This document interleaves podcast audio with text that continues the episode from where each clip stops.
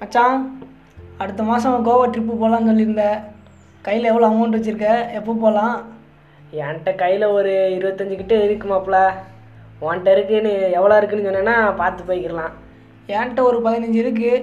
முத்துவையும் கூப்பிடுவோம் அவனும் கொஞ்சம் அமௌண்ட் வச்சுருப்பான் ஆ கூப்பிட்டுக்குருவோம் அப்படியே போயிட்டு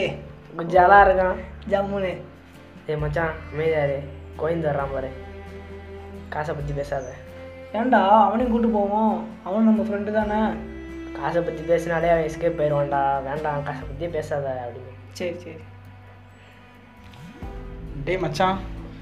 உன்ட்ட ஏதாவது அமௌண்ட் இருக்காடா நினச்சேன்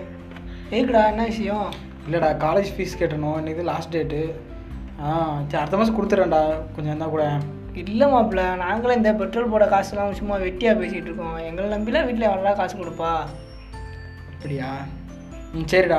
மாப்பிள்ள சொன்னேல வந்தாலே காசை பற்றி தான் பேசுவான் அதுக்கு தான் அமைதியாருன்னு சொன்னேன்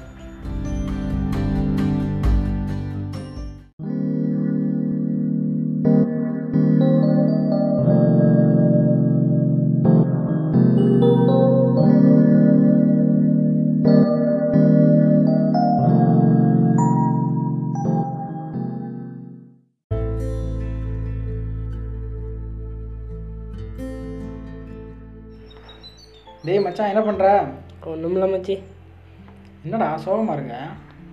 மச்சி இந்த மாதிரி பைக்கு ஆக்சிடென்ட் ஆயிடுச்சுடா டேய் உனக்கு ஒன்றும் ஆகலையே எனக்கெல்லாம் ஒன்றும் இல்லை மச்சி பைக்கு தான் ரொம்ப அடி அதான் பசங்கள்கிட்ட நிறைய பேர்த்திட்ட கேட்டு பார்த்தேன் பணம் யாரும் இல்லைன்னு சொல்லிட்டாங்க வீட்டில் தெரிஞ்சாலும் வைவாங்க மச்சி அதுதான் கொஞ்சம் கஷ்டமாக இருக்குது எல்லார்ட்டையும் கேட்டேன் என்கிட்ட கேட்டியாடா